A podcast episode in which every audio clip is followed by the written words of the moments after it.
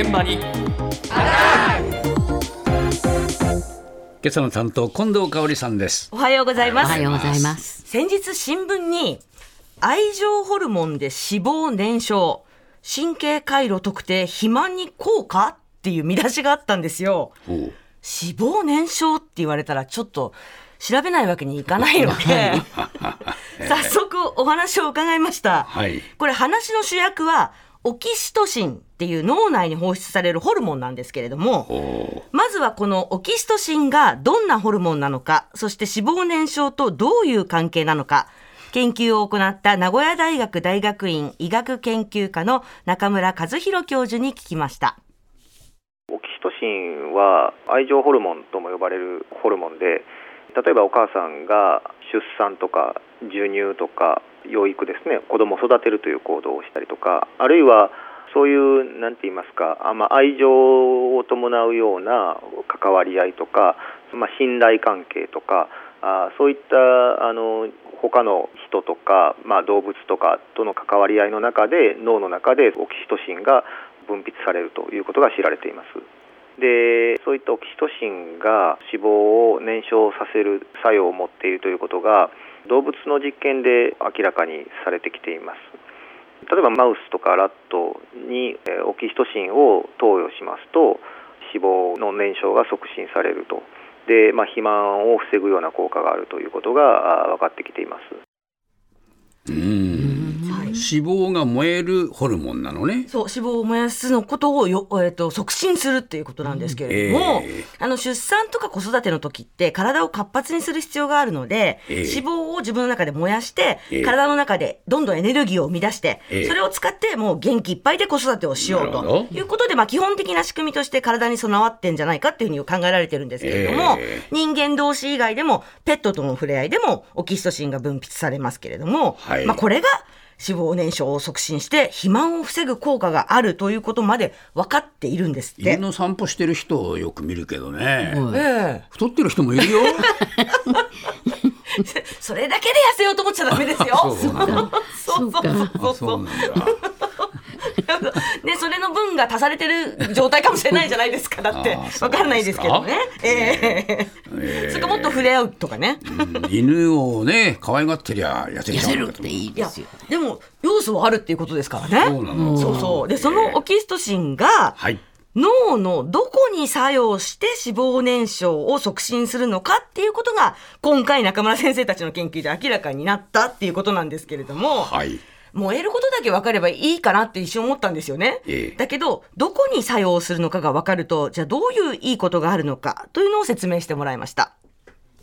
例えばそのオキシトシンを人に投与して脂肪の燃焼を促進させて肥満を治療したり予防したりそういうふうな医療がまあ実現するかもしれないんですけれどもでも体のどこにそのオキシトシンが作用してそういう効果が出ているのかがわからないと例えば口から飲めばいいのか血管に注射すればいいのか、まあ、どういうふうにして投与すればいいのかっていうことが分かりませんので、えーそのオキシトシンがどこに作用すれば脂肪の燃焼が促進されるのかということを今回明らかにできたことであのより良い体への投与方法というものが分かるようになりますしさらにその実際に私たちが見つけたそのオキシトシンの神経回路というものが日常生活の中でどういうシチュエーションで活性化されるのかとかそういうものをもっと特定することができれば普段の生活をこういうふうに変えるとオキシトシンの分泌が増えてそしてよりよく脂肪を燃焼させて肥満を防ぐような効果が高まりますよっていうことが、ま、ご提案できるような研究になっていくんじゃないかなというふうに考えています。あのどこまで見つけたの？今は、ええ。っ、と、基本的には、えっ、と、どの神経細胞がオキシトシンを、まあ、その、に反応しているかということがきちんと分かったということなんですよ。脳の中のどこなのかっていうことですね。えどこなの？で、これあの、どこっていうのは、あの、人の脳の中のここっていうところが分かったらしいんですけれども、どこなの？そうそうそう。そうそう。あのある場所だっていうのが分かったんですけれどもあの。光らせてオキシトシンだけが光るようにして、ええ。ここだっていうのが分かったらしいんですけれどもの。ええ。その場所が分かったことによって、ええ。その場所が何の行動をしたら光るより活発になるのかっていうことを定めやすくなった。ということなんですよ。何をしたらいいの？それはまだ分かんないんですよ。あ分かんないのまだそうそうそうそう。あそう焦りすぎなの俺焦りすぎです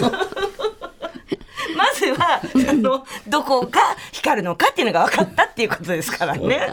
そうです。だけど、特定されたことによって、より効率よく、えー投与するっていうこともできるようになるし、副作用とかが出にくい治療開発っていうのにもつながっていくだろうっていうことなんですよね。はだけど、これ、病気の治療ってもちろんですけれども、肥満を防ぐことって、もういろんな体の不調とかを防ぐから、健康寿命とかを伸ばすにも大事じゃないですか。まあそれはそうですねだからね、まあ、この神経回路のさらなる解明に期待が高まるんですけれども、ちょっとふと私、我に返りました。子育てをしてるわけでもないし、あなたね。はい、えペットも飼ってない私は、はい。愛情ホルモン、オキシトシンあんまり分泌されてないかもしれないなとほうほうちょっと心配になりまして。ー別にこ子育てしなくても愛情は発揮できるよ。そうなんですよね。でも 子育てはまあ大事みたいですけれども、でもペットも飼っていない。うん。好きな人がいたら。あそうなんですよね。だからそのあたりをどうしたらいいですかと 直接先生に聞いてみました。はい。例えば、まあ普段付き合う人にあの愛情を注いでみたりとかそういうことで、まあ、あの自分の体の中でオキシトシンの分泌を促進してみてすると脂肪燃焼が促進されて肥満が予防できるようなそういうこと効果があるかもしれないなというふうに思います。ちなみに推し活じゃダメですか？いやそれそういうのでもいいとは思いますけどもね何かやはり愛情を注ぐ対象といいますかそういうものがあるということだけで幸せのような感覚だけでもですね、えオキシトシンというものがもしかしたら分泌が増えてくるかもしれませんけれども、えーやはりなんかこう愛情豊かで幸せな幸福感を感じるような生活を送るということが大事なのかなというふうに思います。まあ、人との付き合い方っていうか向き合い方っていうものがもしかしたら変わってくるかもしれませんね。ほら見ろ。おっしゃる通りだろ？そうなんですそうなんですどうなのそれで？普段付き合う人に愛情を注いでみたりとかっていうことですよ。そうよ。竹郎さん。いやいや、俺じゃなくていいから。君にとって大事な人がいるだろうってこと言ってんだよいやい。や、身の回りの人たちに愛情を注ぐことでっておっしゃってたじゃないですほら、か。話はげなかして。ねあとはね、アイドルを応援する推し活。えいやー、どうなのそれ。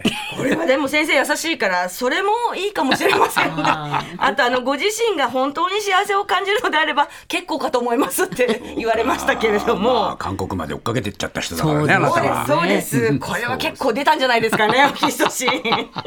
そうか。そうでもそうやって周りの人によくして愛情を持って優しく付き合っていくことが脂肪燃焼につながると思ったら、もう明日からすぐ変えていきます私そうだよ。うん積極的に生きてくださいよ。積極的に変えていきますはい。